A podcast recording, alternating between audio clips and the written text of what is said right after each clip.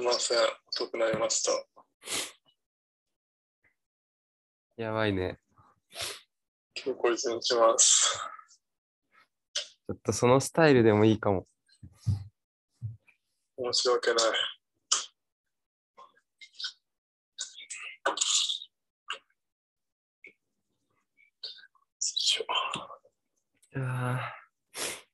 今日さ、ちょっと短めでもいあ、いいよ、全然。ごめん、そんなのに参加遅くて。い。いやいや、早めに出なきゃいけなくて、ちょっ了解です。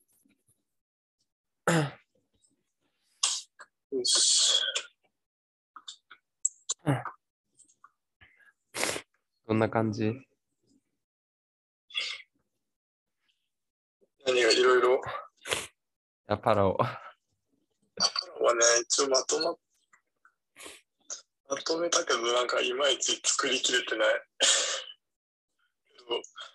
まあ、なんかね、いろいろ調べていくと、うん。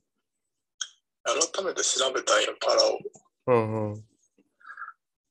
パラオって今もこう、何、現地に行くとね、日本語がすごいいっぱい残ってるみたいで、うん。その、うどんとか、うん芸者通りとか、ね、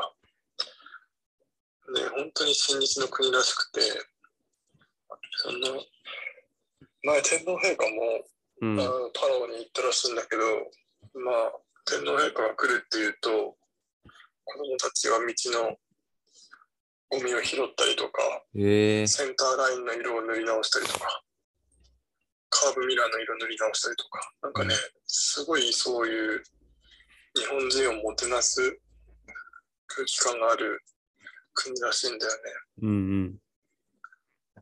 で、なんでこのパラの人たちが親日なのかっていうのは、うん。なんか戦争もこう、第二次世界大戦がもう終わる終盤に差し掛かった時に、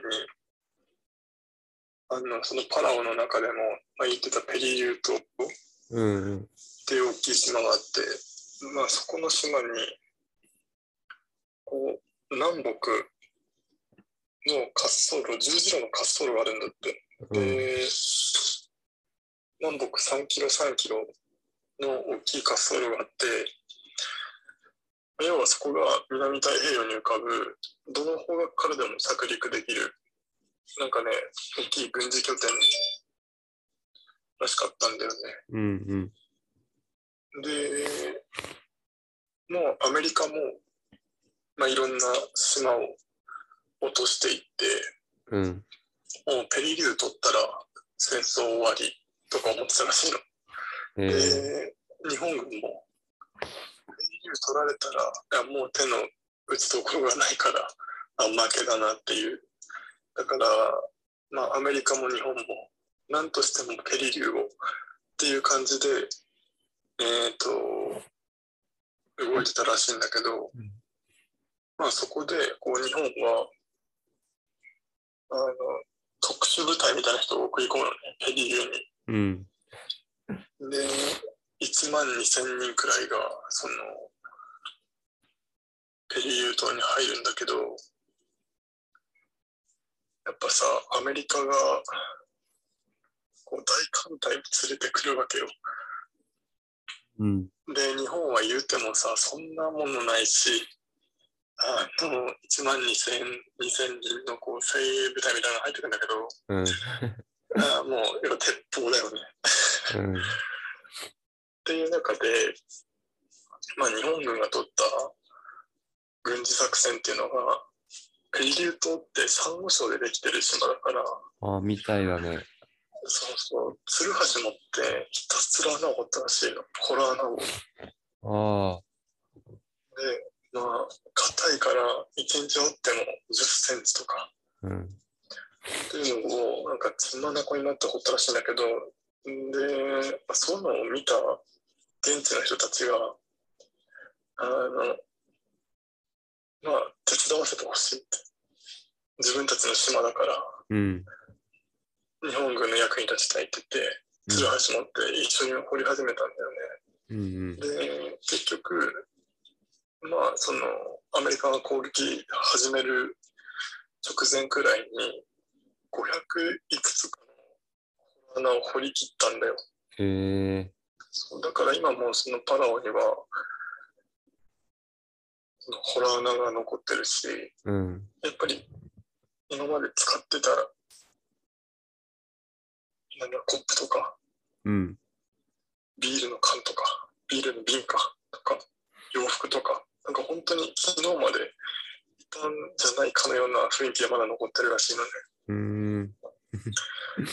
そう、だからなんかね、そういうのを見に行きたいなと思うし、うん。うーんと、そうね、その後も、えっ、と、まあ、そのパラオでの戦争では、ペイリュー島の島民は誰も死んでなくて、へえ。はいというのも、その1万2000人の、まあ、リーダー、中川邦夫っていう、あまあ、日本人のリーダーがうん。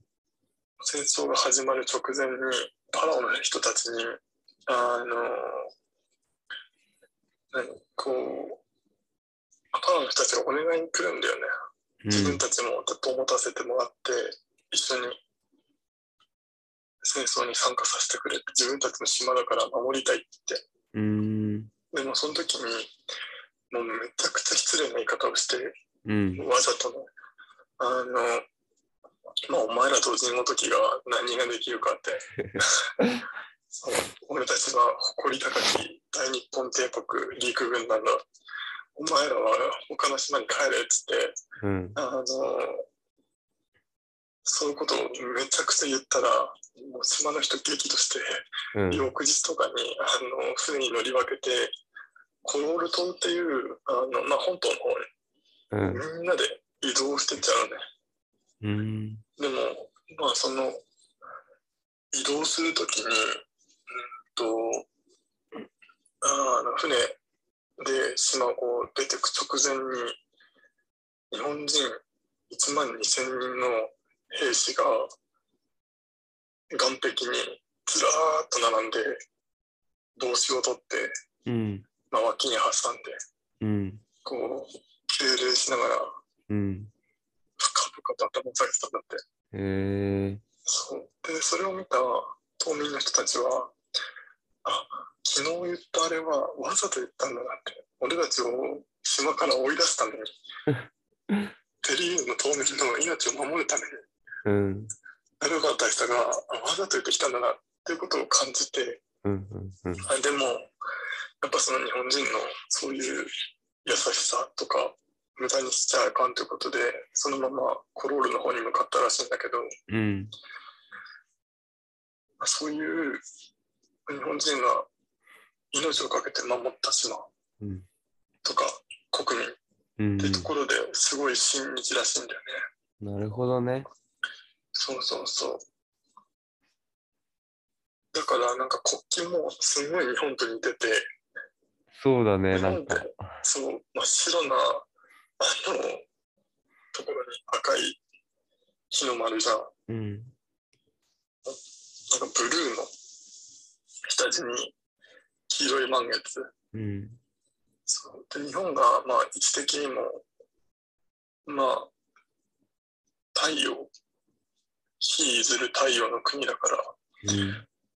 そう日本が日中を照らす太陽なら僕たちは夜道を照らす月になりたいっつってうん。赤じゃなくて黄色にしてでど真ん中に置くと、まあ、日本とかぶって申し訳ないからってことで少し左にずらされてるらしいんだよね。へえ。そうだから若干パラオの国旗って見ると左にずれてんだよなあの黄色い丸が。そうなんだ。真ん中に見えた。り日本人に失礼がないようにってことらしい。へえ。いろんな説があるらしいけど、一つは、そう、そういう、なんかね、国らしい。なるほどね。そう、だからなんかパラオって、親日で面白そうだなっていう。うん。その時の戦争で、まあ、アメリカ軍が上陸してきたビーチがあるんだけど、うん。そそこでもうアメリカ軍も日本軍もすごい大勢の人が死んで、その人たちの血で真っ赤に染まったビーチがあるらしいのね。うん。そう、オレンジビーチっていうらしいんだけど、今。うんうん。そうそう、そこにもなんかね、行ってみたいし、そこも天皇陛下が行った時に、なんか花を手向けに行ったらしいね。その現場も。えー、そう。だからなんかそういう歴史を知るとね、面白いなと思って。あそういう感じなんだね。え、それ、どういうさ、流れでさ、その話になったの？前言ってたなんか講演か？ああ、そうそうそう、講演家の人が、要は、なんだろうな、お金とか、権利とかじゃなくて、うん。こう、人脈で生きる。うんうん。人と人とのつながりを大切にして生きるみたいな、そういう話をしてたんだけど、うんうんうんその中でやっぱり日本人がアジア圏でこんなにも親日親しく思われるっていうのはそういう歴史があってうん。パラオだけじゃなくてフィリピンとかうん。インドネシアとか、要はあの辺もみんな植民地だったわけでうんうんそこが独立が成功したのは、まあ、日本が戦争を仕掛けたからいろんな国が独立仕掛けて負けたけど、まあ、ゆくゆくはそのおかげで独立できたってことで、まあ、一部反日の国もあるけど、うんうん。あのまあ、多くが親日っていう理由はそういうところから来ててそういう、まあ、本当の歴史って言ったら何本とかわかんないけど、まあ、世界が捉えてる歴史を知らずに海外旅行とか行っちゃうといやもったいないよねとかうんそういう国民性なんだから、もっと日本人として誇りを持って、海外に行ってもいいんじゃないっていう、うんそこでいろんな人とつながれて、いろんな人脈ができてっうんうんていう話をしてたんだよね。なるほどね。そういうあれがあったのか。なかなか調べるとね、多分台湾もそういう感じなんだよ。うんうんうんうんうん。そうだよね。なんかたん、そんな、それはなんか知ってるけど何があったかあんまり詳しく知らん。なんだろうね、台湾。でもどっかの植民地で解放したみたいな感じなんだろうけど。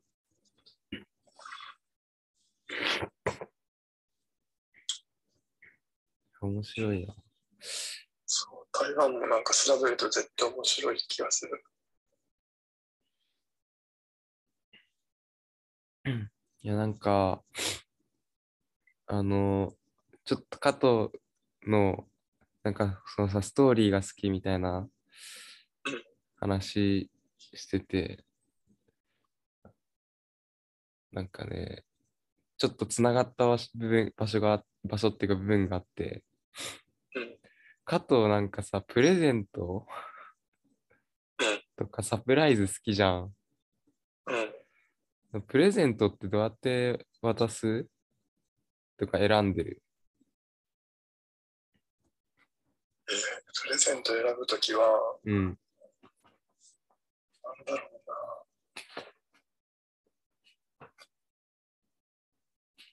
比較的いらんものを選んでるかも、その人が。っああ、ていうのも、あったらいいけど、金出してまでいらんものってあるじゃん。うんうん。良さめな財布とか。まあ、それはいるかでも買う人。なんだろう。いや、こんなもんいらない。自分じゃ金出して買わねえよ的なものは、多分人からもらうしかないから、うん。っていうのもあるし、あとそこにどんなストーリー性があるかうんうん。も気にするかも。使いやすいとか、うん。こういう経緯でこのものができたとか。うんうん。いやなんか、そうだよね。えそう、なんかプレゼントとかサプライズ好きなのも、そういうとこ、そういうなんか本質的には一緒なのかなと思って、なんかよう、この前ちょっとなんかプレゼンテーションってあるじゃん、なんかパワポとか使ってさ、うん。なんかプレゼンのとはみたいなのをちょっと知る機会があって、プレゼンテーションって要はプレゼントなんだよ。情報を与えるみたいな。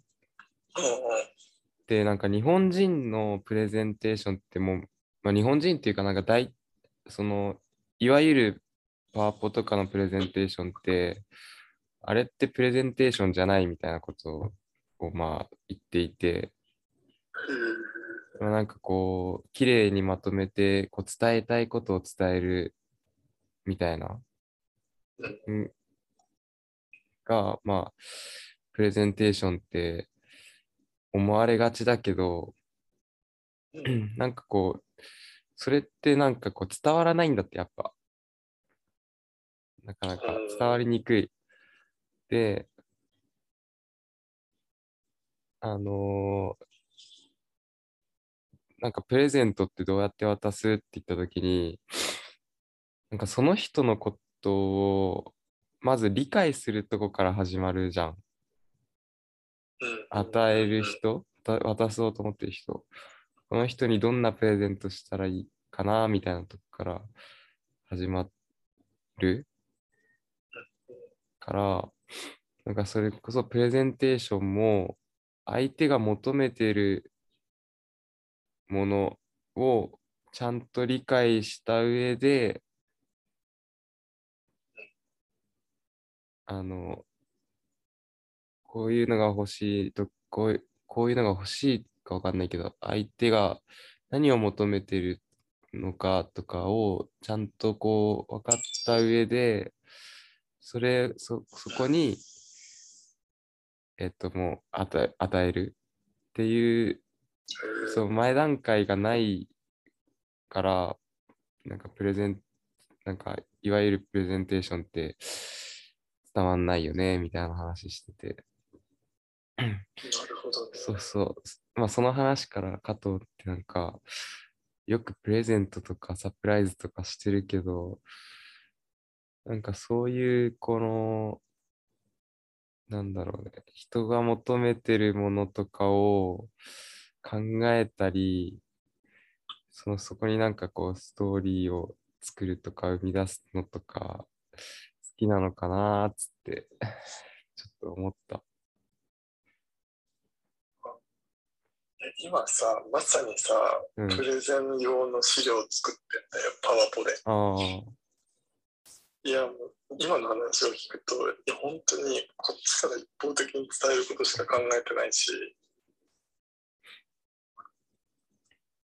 そうだね、確かに。相手方のことを理解しようなんか思ってなかったわ。うん。なんか、加藤がいつも誰かにプレゼントをするかのように、それを作ればいいんじゃないっていうね。なるほどね。そう。なんか、パワポの場合、こう、伝えたいことがメインだから、メインっていうか、そそれがじ軸だから、ちょっと難しい気がしちゃうけど、なんかこう、そうだよね。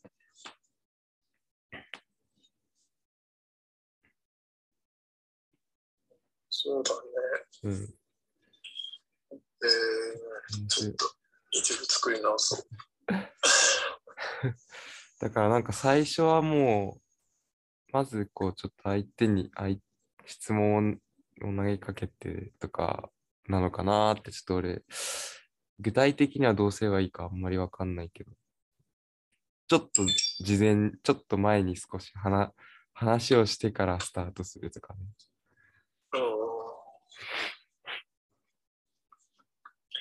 うん。なるほどね。うん、でも多分そうだよね。そういうことだよね。うん、うん。いいプレゼンって。なんか、結局、お互いの自分の意見を言い合ってても分かり合えなくて、本に書いてあった話だけど、パラダイムシフトっつって、あの、おばあさんに見える絵とさ、美人に見える絵みたいなの見たことあるきあると思うんだけどあ、のどっちにも見える絵。うん。要はなんか物事に正解ってなくて、同じものでも、人、見る人によって見方が違うわけよ。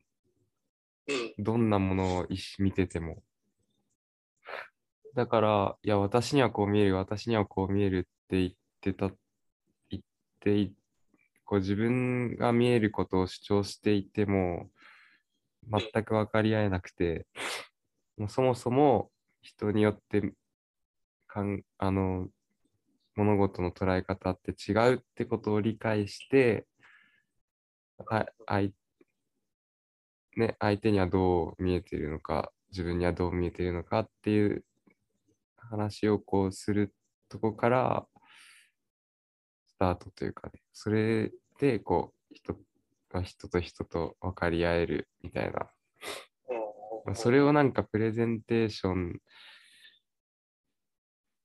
にこう応用す、まあ本来のプレゼンテーションはそそういう感じ。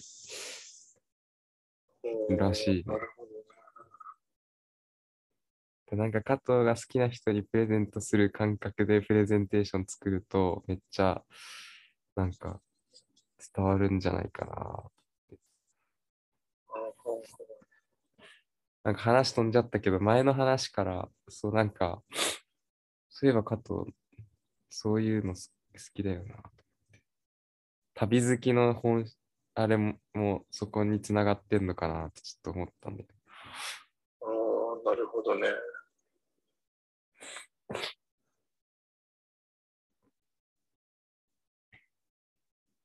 確かにいろいろがつながってくるね。加藤の好きなもののなんか本質が本質っていうかもっと深いところがねどんなとこなんだろうっていう。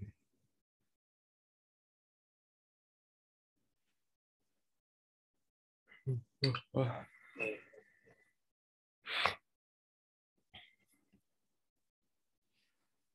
ともっと深掘りしていこうぜ。